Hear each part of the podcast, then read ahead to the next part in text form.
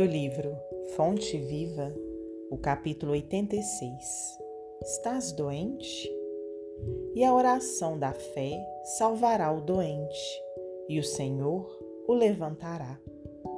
Epístola de Tiago, capítulo 5, versículo 15. Todas as criaturas humanas adoecem, todavia, são raros aqueles que cogitam de cura real. Se te encontras enfermo, não acredites que a ação medicamentosa, através da boca ou dos poros, te possa restaurar integralmente. O comprimido ajuda, a injeção melhora. Entretanto, nunca te esqueças de que os verdadeiros males procedem do coração. A mente é fonte criadora a vida, pouco a pouco, plasma em torno de teus passos aquilo que desejas. De que vale a medicação exterior se prossegues triste, acabrunhado ou insubmisso?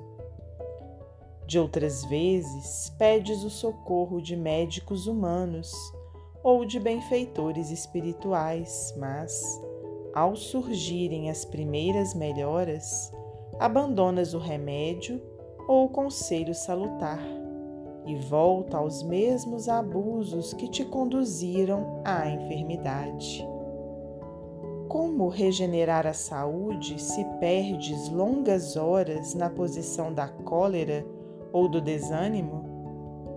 A indignação rara, quando justa e construtiva no interesse geral, é sempre um bem quando sabemos orientá-la em serviços de elevação. Contudo, a indignação diária, a propósito de tudo, de todos e de nós mesmos, é um hábito pernicioso de consequências imprevisíveis. O desalento, por sua vez, é clima anestesiante que entorpece e destrói.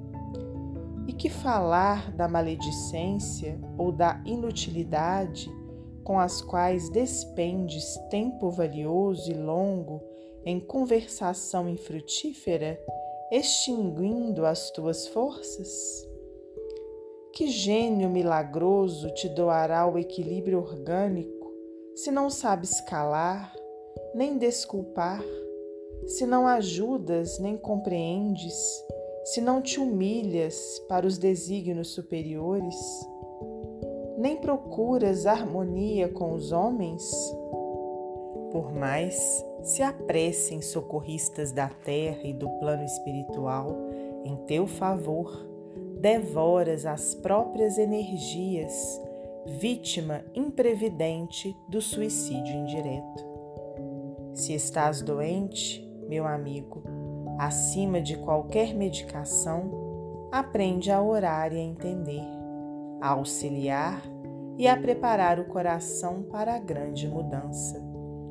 Desapega-te de bens transitórios que te foram emprestados pelo poder divino, de acordo com a lei do uso, e lembra-te de que serás, agora ou depois, reconduzido à vida maior onde encontramos sempre a própria consciência.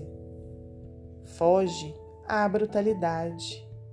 Enriquece os teus fatores de simpatia pessoal pela prática do amor fraterno. Busca a intimidade com a sabedoria, pelo estudo e pela meditação. Não manches teu caminho, serve sempre. Trabalha na extensão do bem Guarda lealdade ao ideal superior que te ilumina o coração e permanece convicto de que, se cultivas a oração da fé viva em todos os teus passos, aqui ou além, o Senhor te levantará. Emmanuel, psicografia de Francisco Cândido Xavier.